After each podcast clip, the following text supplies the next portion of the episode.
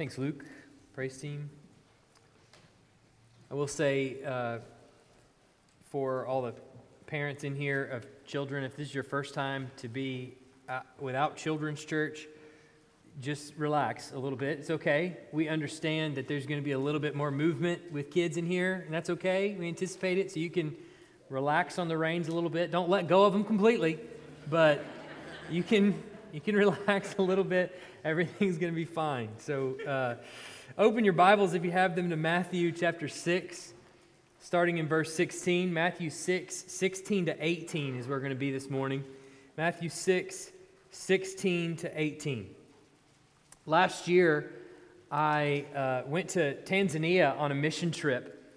And some of, the, some of our team went to the villages and they were sharing the gospel in the villages that they went to. And I worked with local pastors in, uh, on that island where we were going through the book of Matthew. Ironically, we were walking through the entire book together, showing them how to teach it and things like that. That was the first time that I'd ever set foot on the continent of Africa.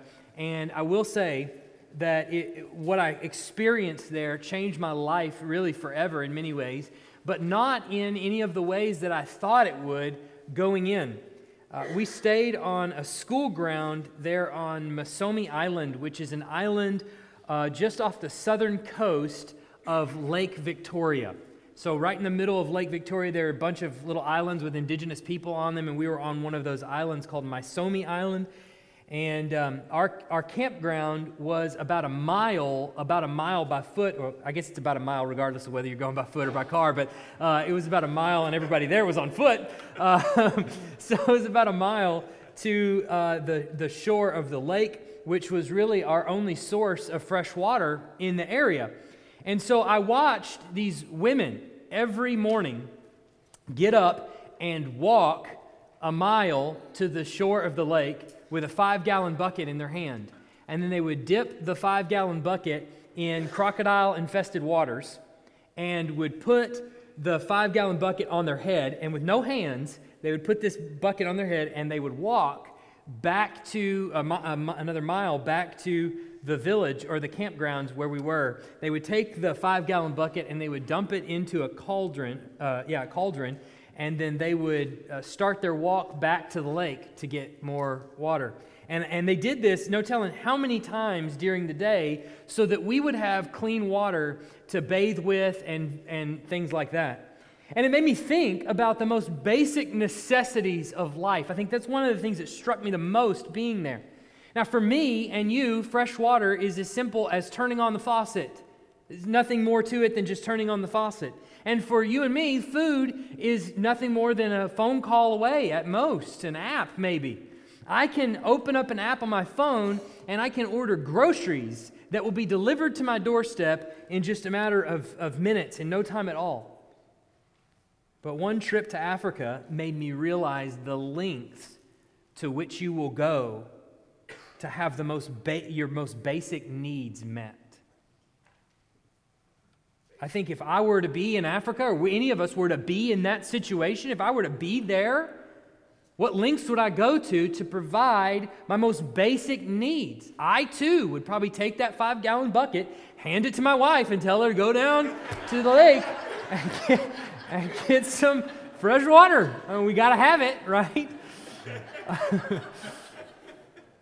I, I too would probably kill anything and eat just about anything to make sure that my family would have food to eat? And what lengths would you go to to ensure that your family had the most, their most basic needs met? In our text this morning, Jesus is going to address the spiritual discipline of fasting, which by definition is depriving yourself of one of your most basic needs, the need for food. Now, every one of us in this room will maybe have or, or, or, may be familiar with fasting in different contexts. Maybe for like medical reasons before surgery or things like that, where you have to, you have to fast before a particular procedure. Or maybe for dietary reasons to lose weight or to, you know, for, for diabetes or, or certain things like that where you might have to fast occasionally. So we all understand that there are certain times where we're familiar with fasting. But even though we would go to great lengths for those things, have we connected fasting to our soul? How far, even though we'll go that far for medical procedures or for dietary reasons, how far will, are we willing to go for our soul? That's a real question that we're dealing with this morning. How far will you go for your soul? With that in mind, let's read our text this morning in Matthew 6 16 to 18. And when you fast, do not look gloomy like the hypocrites, for they disfigure their faces, that their fasting may be seen by others. Truly I say to you, they have received their reward. But when you fast, anoint your head and wash your face, that your fasting may not be seen by others, but by your Father who is in secret. And your Father who sees in secret will reward you. I want to take a minute to just remind us of where we are in the book of Matthew because this passage has shifted from where we were last week and the few weeks prior to that. Remember, we're in the middle of the Sermon on the Mount, which is Matthew chapter 5 to 7. And in the Sermon on the Mount, Jesus is introducing his hearers to the kingdom. That's the main purpose of that Sermon on the Mount is to introduce the hearers to the kingdom of God and explain what it really is. So in chapter 5, Jesus is basically laying out for us the, the character of a citizen of the kingdom of heaven. So he starts with a profile of this citizen. This is what this citizen looks like and he does that in the Beatitudes. Here's what makes him up he is poor in spirit. This person is a mourner, he is meek, and so on and so forth. But then he goes on in the rest of chapter 5 and explains that the righteous works of the citizen of the kingdom of heaven exceeds the righteousness found in the Pharisees. So we find out that Pharisaic righteousness is mostly consider, concerned with outward appearance. It's mostly concerned with outward appearance. So, as an example, he doesn't commit adultery. That's a good thing that he doesn't commit adultery, but that's the point is that he it's outward in appearance. He doesn't commit adultery. And so when you look at him you go he doesn't he doesn't sin in that regard. But the righteousness that God requires, the righteousness of a citizen of the kingdom of heaven is not only that he doesn't commit adultery, but it's also internal. He doesn't even lust. The ultimate point that Jesus makes at the end of chapter 5 is that you must be perfect, therefore, as your heavenly Father is perfect. The, requ- the righteous requirement of the citizens of the kingdom of heaven is moral perfection. We know, of course, that this level of righteousness isn't attainable by us. We're not able to do it. We can't live perfectly. And so it's important to remember that all the way back in Matthew chapter 4, verse 17, before Jesus even begins preaching this sermon, he leads off with that familiar phrase, repent, for the kingdom of heaven is at hand. That's how he leads off the Sermon on the Mount. Repent, for the kingdom of heaven is at hand. The expectation Jesus has in coming in to preaching the Sermon on the Mount is that no one meets the qualifications for membership.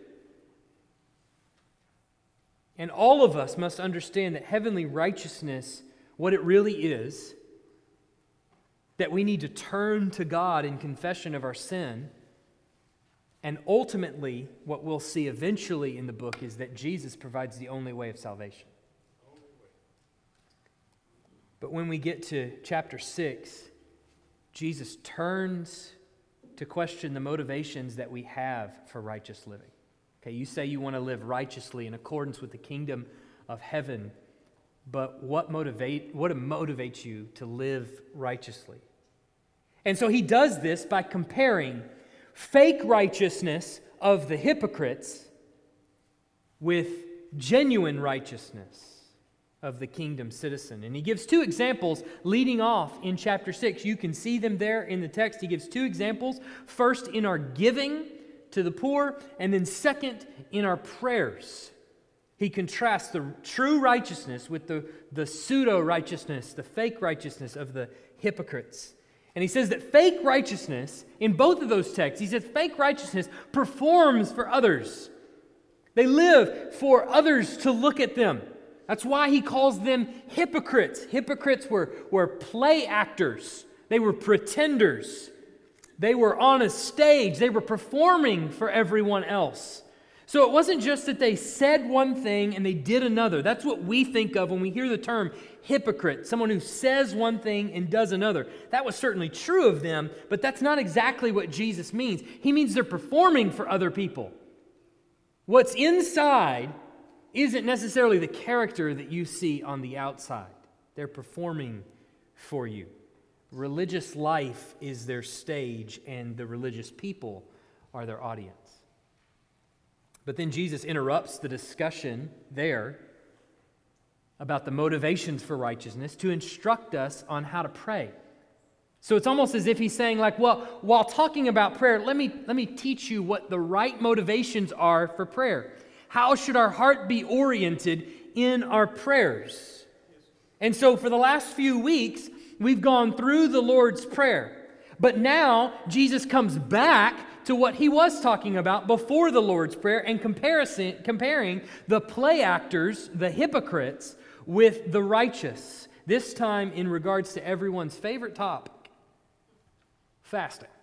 One I know we're all familiar with. Now, this is just an observation.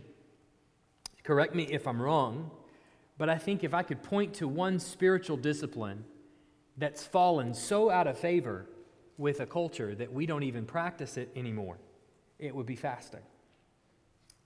The concept has made its way back into our culture just a little bit by some participating in the Lenten season, 40 days leading up to Easter, where they'll give up something like chocolate for 40 days. Now, as that's like fasting light, okay? That's that's the bare minimum, I guess you could say. You might be able to call it fasting. But we're familiar maybe in that concept. Isn't that a Catholic thing? Don't, isn't that what they do leading up to Easter? Those, those kinds of things. But it's made it somewhat into our conscious, so we might be familiar with it vaguely like that. But other than that kind of observation of fasting, I would guess that fasting is not something that's regularly practiced in amongst most of our church or really even the church in Western culture. So it's going to be important for us this morning as we look at this text to first understand what Jesus is saying in the passage, but then also to understand the purpose that fasting serves today. Why should we do it, in other words? And this is part of our problem, I think, is that we've lost the meaning of fasting altogether. So we don't understand what it means, and so therefore we're not inclined to do it. So we need to see first what Jesus means by it. So we're going to make two observations in this text, from this text, and from text around Scripture. And then on the second point, we're going to have some subpoints, so leave some room if you're writing things down. The first thing that we see in our passage this morning is that righteous fasting never seeks recognition from man. Righteous fasting never seeks recognition from man. So Jesus says there in our text, if you're looking at it, verse 16, he says, And when you fast, do not look gloomy like the hypocrites, for they disfigure their faces, that their fasting may be seen by others.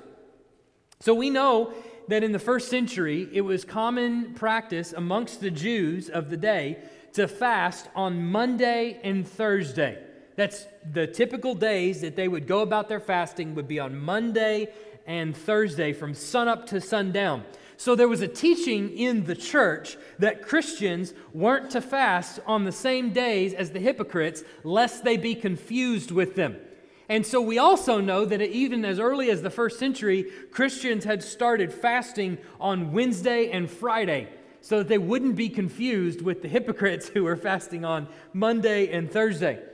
Now, the common practice for anyone who was fasting, you see this even sometimes in the Old Testament, was to signify that they were fasting so that everyone knew. They were going to do something, some sort of outward sign that would let people know that they were fasting. It may have even started for perfectly legitimate reasons. Stay away from me. I'm in prayer right now. I don't want to talk to anybody. I don't want to be distracted. Maybe. But then it took on a life of its own. So, what they would do, they, they didn't take a bath. They didn't wash, they didn't do any of those things. They kind of stayed in a state of mourning. They put on masks or per, maybe even like hid their face in some way. The word he uses there in the passage that says disfigure, it can also mean hide. And so it may be like what you would think of at a funeral where a lady will put on like a veil that kind of hides her face to let them know that she's in mourning. And so we see this fasting appear in the Old Testament that people took part in the fast and they would put on sackcloth, which would be like an irritant, an, an irritating clothing, and they would you know put ashes on their head to let everyone know that they were in a state of mourning and that they were they were staying away from food. They were staying away from really conversations with anybody. And so it appears that that practice from the old testament carried over into jesus day. Now to be sure as we look at this topic, there's no command in the New Testament to fast. There's not a command in the New Testament to fast. There isn't even a detailed explanation of when to fast, nor is there a lengthy explanation on how to fast. And so you can certainly piece together uh, throughout the text of Scripture why fasting would be done. But there's not one solid explanation on even uh, how to fast or why to fast. And so, though fasting isn't commanded in the New Testament, we do see that it's expected. If you look at what Jesus says here, he says, if not if you fast, but when you fast. And he says that twice. When you fast, don't be like the hypocrites. When you fast, do this. So it's not commanded of us, and perhaps that's a good thing because obviously there are people with health issues and people that couldn't actually even tolerate fasting at all and have to eat. But and and no hunger doesn't count as a medical issue, okay? It doesn't count. But uh, but so there are people that couldn't that that probably can't do it for medical reasons. So it's good probably that it's not commanded of us, but it is expected that a follower of Jesus would fast. And we'll see more on that in a minute. And so the discipline of fasting, as the scripture points out, is often said to be coupled with prayer. When Nehemiah learns of, the, of Jerusalem in ruins, it says that he sat down and wept and mourned for days and continued fasting and prayer before the God of heaven. We see in Esther, when, when the Jews learn by decree of the king that they're all going to be killed, it says that there was great mourning among the Jews with fasting and weeping and lamenting, and many of them lay in sackcloth and ashes. Daniel, we also see, also sought the Lord, it says, by prayer and supplication with fasting and sackcloth and ashes. Now, all of that is to say that here is a picture of one setting aside food setting aside eating, setting aside sustenance of any kind in order to communicate with God for a brief season, maybe a day, or maybe even, as we see with Jesus, 40 days. Typically, it's associated with drastic circumstances. Circumstances that drive someone to forego the basic requirements of food in order to take their petitions or perhaps even their grief before the Lord and to just spend that time just communing with Him, simply to talk to Him. I cannot be distracted with food at this point, acknowledging that He is the only one capable of intervening in this situation that I require His help. Now, the reason that I think all of that is essential and that we have to understand that where the, the Old Testament and the New Testament are building in this concept of fasting, the reason why that's essential is to understand what it shed what Jesus' words shed light on in the New Testament. It draws out what Jesus is condemning here. The heinous nature of what the hypocrites are actually using fasting for. So, Jesus is telling us that the hypocrites, in an effort to take part with the traditions of the Jews and fast along with them, actually signify to others that they are fasting. Now, if you can imagine the significant difference between what they're doing and, let's say, what Esther and the Jews are doing in the Old Testament, where the Jews have been told, You're going to be killed. And they all, all of them, think food is not a necessity at this point. Our only audience right now is with the Lord because only He can save us. Now, contrast that with what the hypocrites are doing. In spite of the fact that the Romans rule the land at the time of the Pharisees, they don't even own their own land at the time of the Pharisees. In spite of the, time, the fact that they're still, because Jesus hasn't fully made it onto the scene yet, not all of them are fully aware of him, they're still anticipating a Messiah who would come in and save them, in spite of the fact that they have plenty of things to express sorrow over or to be grieved over. They fast so that they can be seen by others. They fast so that everyone else will look at them as holy. These are their problems. Jesus says of them, they have received their reward. In other words, the people that they want to pay attention to them, the people that they want to think they are holy, do. Congratulations. For whatever that's worth, you have your audience.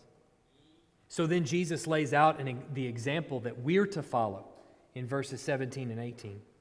But when you fast, anoint your head and wash your face that your fasting may not be seen by others, but by your Father who is in secret. And your Father who sees in secret will reward you. So, a person that wished to be seen by God or rewarded by God would anoint his head and wash his face. This would be today's equivalent of taking a shower and cleaning up, brushing your hair, brushing your teeth.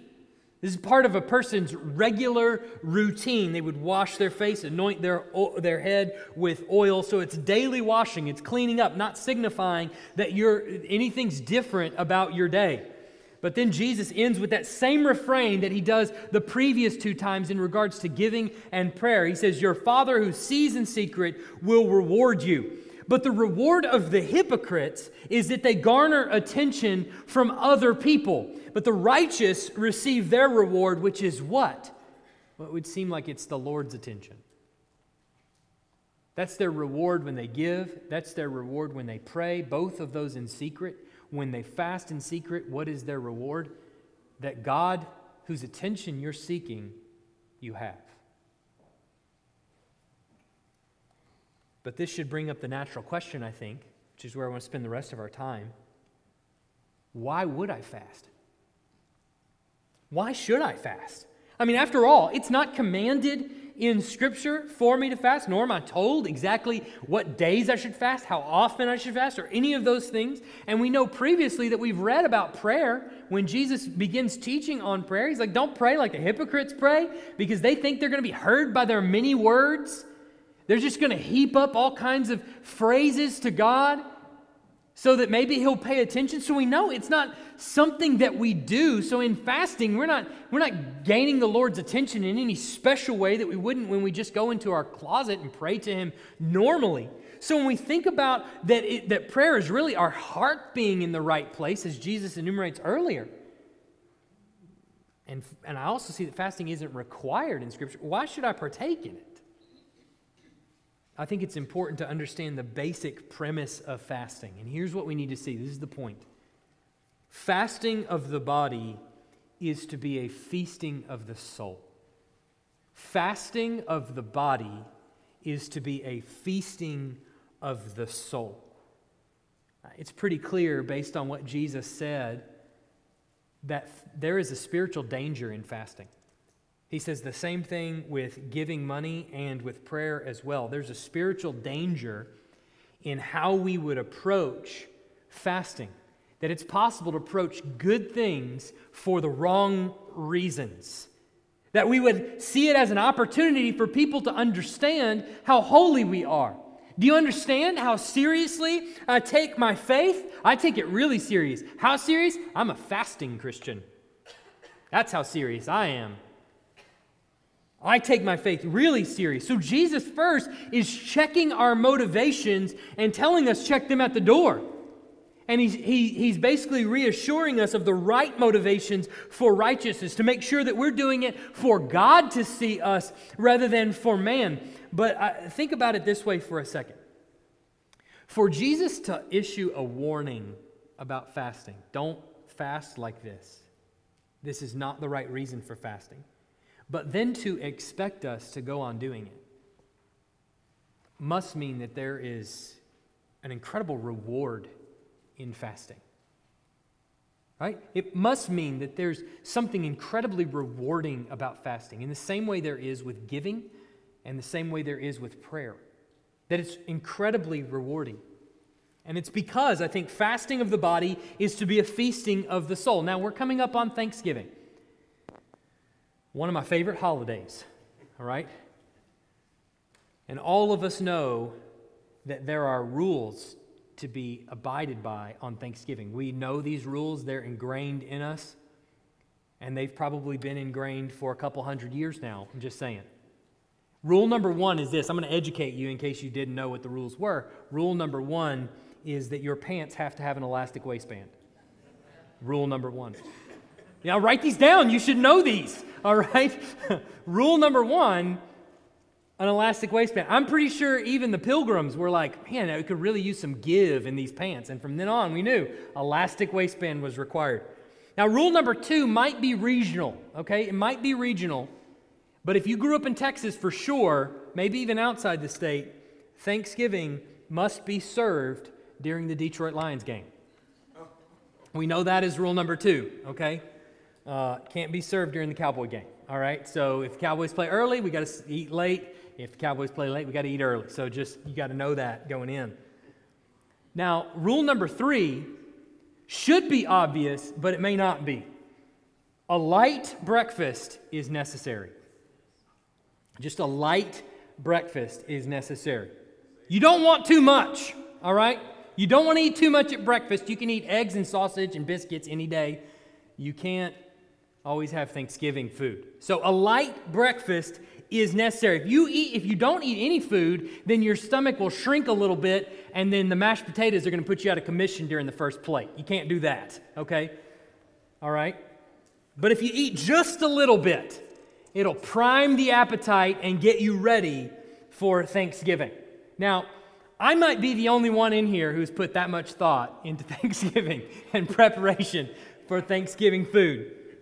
But I guarantee you that I'm not the only one that in the days leading up to that Thursday, their mouth will start watering as we think about all the food that's going to be served. Oh, she's going to bring that macaroni and cheese that I really like, or oh, he's going to bring the stuffing and the dressing, or whatever it is that you do for your traditions. Oh man, the turkey is going to be awesome.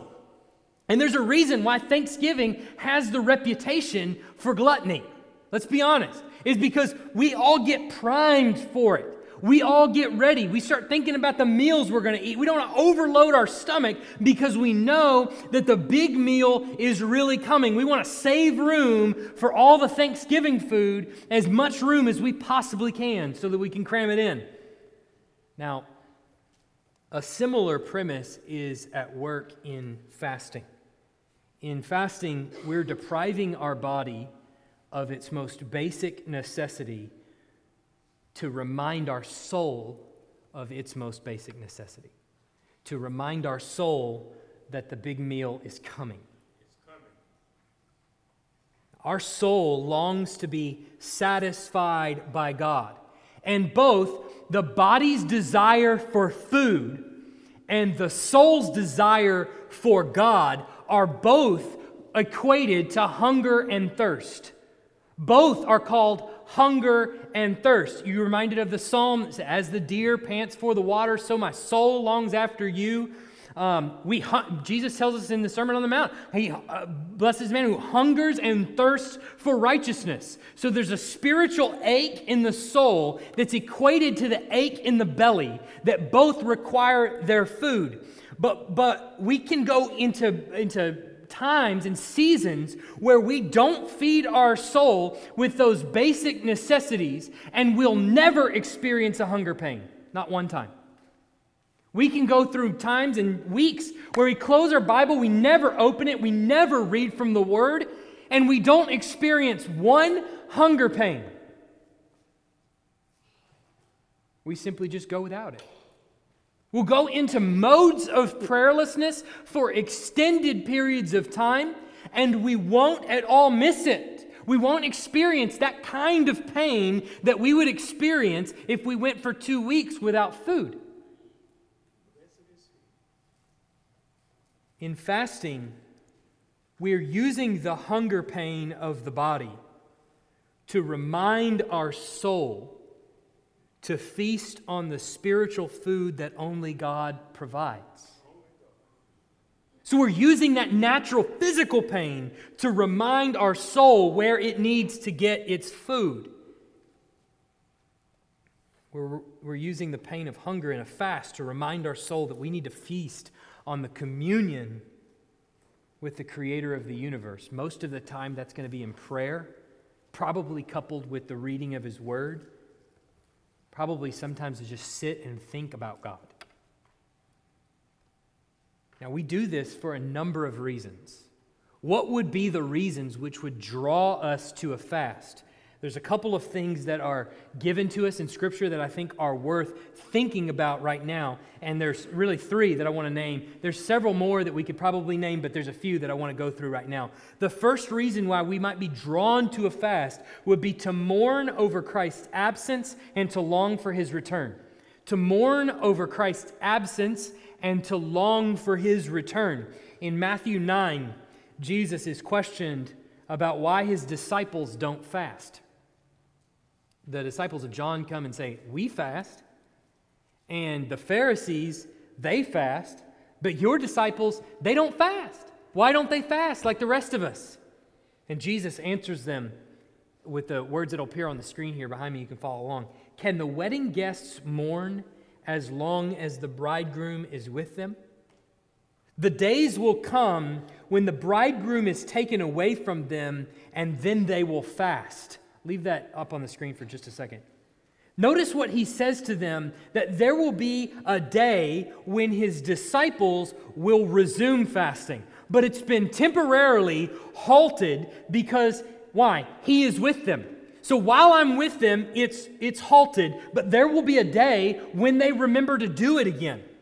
Now, remember a few months ago, oh, and then also what does he say? How is it character? How is their, their fasting characterized? By a state of mourning. He compares it to the mourning over a bridegroom. Do they mourn while the bridegroom is with him? No, they mourn when he's gone. I will be taken away, and then the disciples will fast. They'll be thrown into a state of mourning. Remember a few weeks ago when we were in the Beatitudes, and Jesus, we heard Jesus say, Blessed are those who mourn, for they will be comforted. Now, he's not only talking about mourning over your own personal sin, but I said back then, he's talking about also mourning over the state of the world around you. Amen. Brothers and sisters, how can we not be driven to grief over the state of the world around us? Do you know there was a day when my parents, as a little kid, when my parents would let me watch the news? There was a day when I could watch the news. I stayed up and watched it so that I could get to the sports at the very end of the news, but I, I was there watching the news. And if there was something bad coming on, the newscaster would say the same thing every time. Parents, you might want to remove your children from the room for this next story, right? You all remember this. Yep. I haven't heard that in a long time, honestly. I'm a parent of a six, four, and two year old, and I can't fathom letting them watch the news right now. It's incredible. But all of that pales in comparison to the massive amounts of tragedy that are going on around the world. From Christians who are being persecuted to this very day. We even heard this past Wednesday of some that's going on very near to our church that's very hard to hear where there's oppressive regimes that are driving out Christians left and right. They're holding their thumbs over people, starving them to death if necessary for unjust reasons. And there are times when you look at what's going on, and the only response that you can utter is, Come, Lord Jesus. That's not to mention the personal suffering that many in this room have gone through, whether it be disease or all kinds of other things loss of family members, close family members, that kind of suffering, where it just drives you to a state of grief and you don't know where to turn. You don't know who to look to. All the other options have, have, have all run out. And it's in these times where fasting becomes appropriate, where you realize that the only solution to this madness is for Jesus to come back and put an end to the misery and straighten out the world around us to adjudicate this mess. To put an end to the senseless violence or the killing of children, to put an end to war and poverty. But, but ask yourself when was the last time that you longed for Christ to return to restore peace and order? When was the last time that you were so longing for Christ to return that it drove you to give up food and pray for it? When was the last time that we looked at the news or we looked at the events that took place in the world and it drove us not to complain on Facebook, but toward a state of mourning where we actually gave up food for a season? for a short period of time, to just dedicate our lives to prayer in hopes that the Lord would hear us and relieve suffering. Perhaps this is why fasting has fallen out of favor with us. Maybe we're either desensitized to tragedy or we're completely unaffected by it. Either way, it often doesn't cause that kind of longing for Christ to return. The kind that would cause you to give up things that are staples. The kind that would tell your soul, let's feast on the word of the Lord for a moment. Fasting reminds us of a state of mourning that we should be in.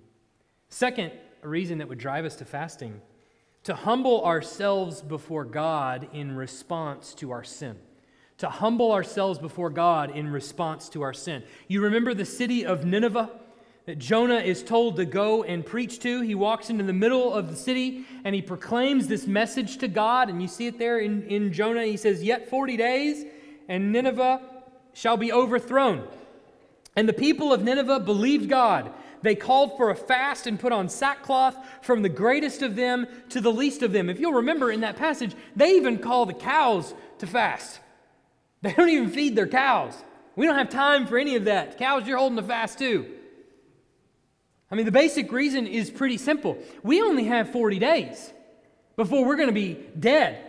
So let's take those 40 days and let's just set aside everything else we can possibly think of and let's just focus our, all of our attention on the Lord. We take this warning incredibly serious and we want to even demonstrate to the Lord that we take this, this prophecy by Jonah incredibly serious. They believe the preaching of Jonah, that God is angry with them and that he's going to punish them. So they call fast and they dedicate everything to a time of repentance.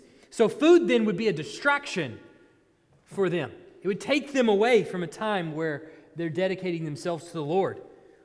So, it's not simply mourning over the sins of the world around us or the sin that's in the world around us, it's also mourning over our own sins. There are particular sins that will continue to be drawn back into in different times in our lives. And if you've ever known addiction, or you have known those kinds of struggle, the most difficult part, to be honest with you, is to have an appetite for righteousness. And I don't care whether the sin is gossip or lust or greed or gluttony, I don't care what it is. It attracts you and it holds you close to the point where you really desire it. There's a, there's a feeling of goodness inside when you pursue it. And what happens is you pursue it so often and you love the feeling that it gets you. That an appetite for righteousness is really hard to muster. You don't feel it the same way. So when it comes to gossip, you start to love to break the news to people that you come in contact with. Have you heard what's happening? Oh, you haven't heard? Well, let me tell you. And there's a feeling inside you that you, you get really happy about that. And that you really like doing that. And it's a fun thing to do. And before long, you find yourself around the coffee pot, and that's all you're doing. And then when the person that's standing around the coffee pot is engaged in that kind of conversation, and they go, Oh, wait, wait, wait. This is gossip. I'm not going to be a part of this. And they walk away. What do you say of them? You say, Oh, well, goody two shoes. You know, oh, look at what got into that person. Okay? Because we're so gra- we gravitate to it so much, and we love the desire we love the, the feeling that it gives us. The same is true of lust, the same is true of greed, the same is true of gluttony. All of those things bring us a kind of joy. And we get addicted to it. And the appetite for holiness is not nearly as addicting.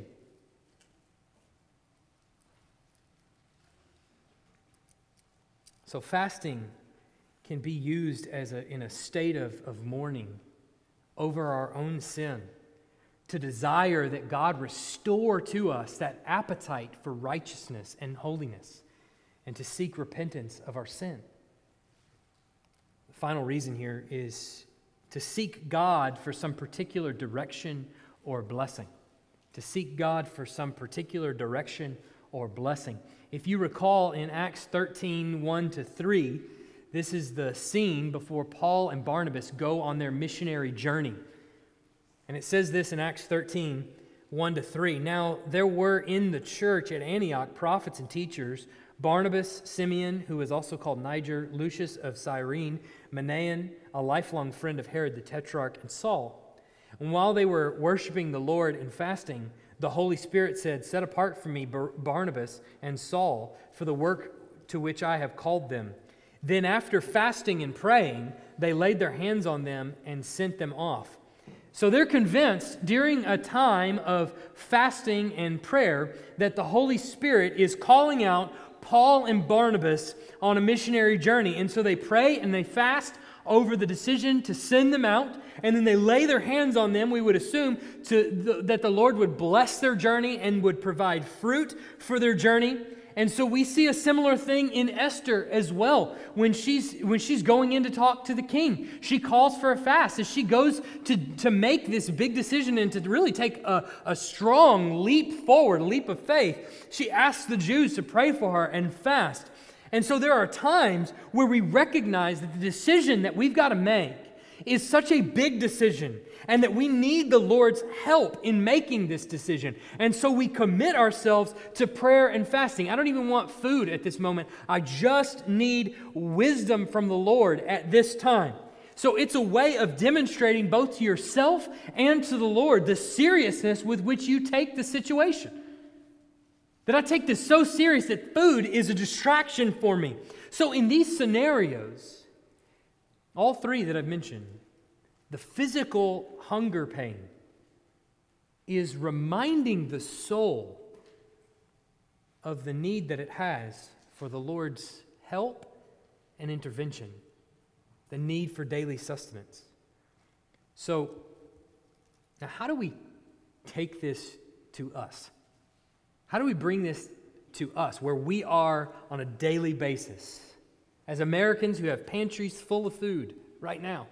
How do we bring this to us? How do we embody this as a church? Because if you really look at what's being called for here, this is a person who is not only a citizen of the kingdom of heaven, but who is regularly setting aside food in order to dedicate his soul to feasting on the Lord's provision, both through prayer and through his word. I don't know about you, but when I see that person in Scripture, I want to be that person.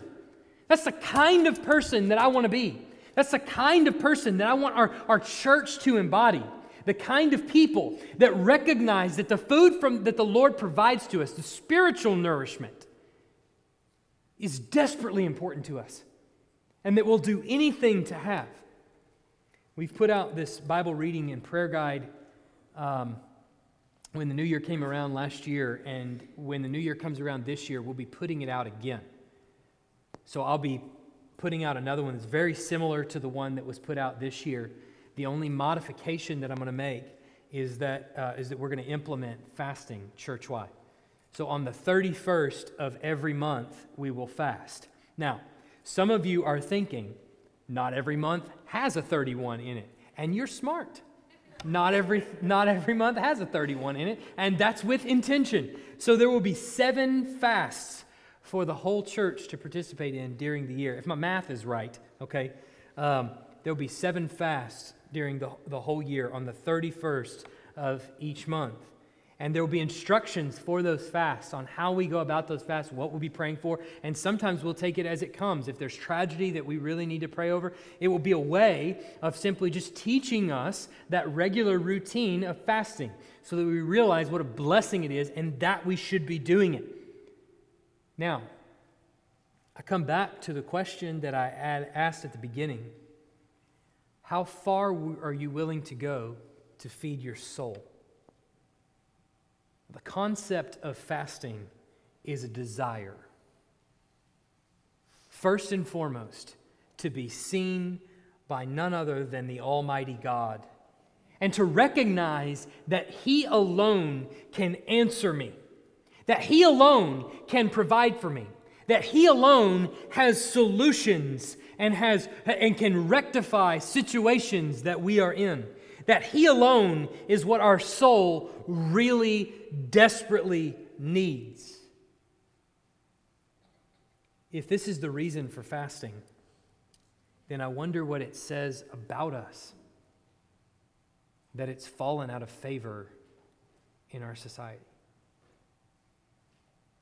What does it say about our, the church? Not just our church, the church in general. That it's fallen out of favor with us if its point is that the soul feasts on God? What does it say about us that we don't want to do it? And that's not just on people in the pews, that's on people behind the pulpits too. It's got to be taught before it can be heard, it's got to be taught before it can be practiced. It implicates all of us in this. But when is the last time that we thought of our relationship with the Lord like that? That my soul needs to feast on your word, needs to communicate with you in prayer, needs to meditate on the things that you've given to me. Question is Does that describe the longing that you have in your relationship with the Lord? Let's pray. Heavenly Father, as we've seen in your word, our soul is to feast on you. I confess that so often I don't think about it that way. I think of check boxes sometimes. I think of things that I need to do because I know they're the right thing to do. I often don't think about my soul as needing to feed on your word and communicate with you in prayer. Confess my sins. Put before you my petitions. Adore you for who you are give thanks to you for what you've provided. So often that falls by the wayside. And I think of it as merely check boxes, things that I need to do. Lord, I pray you would shake us of that. We would cast those things aside, knowing that you are our Heavenly Father that you love us, you see us, you care for us. That you died so that we might have a relationship with you. You sent your Son to die for us that we might have a relationship with you.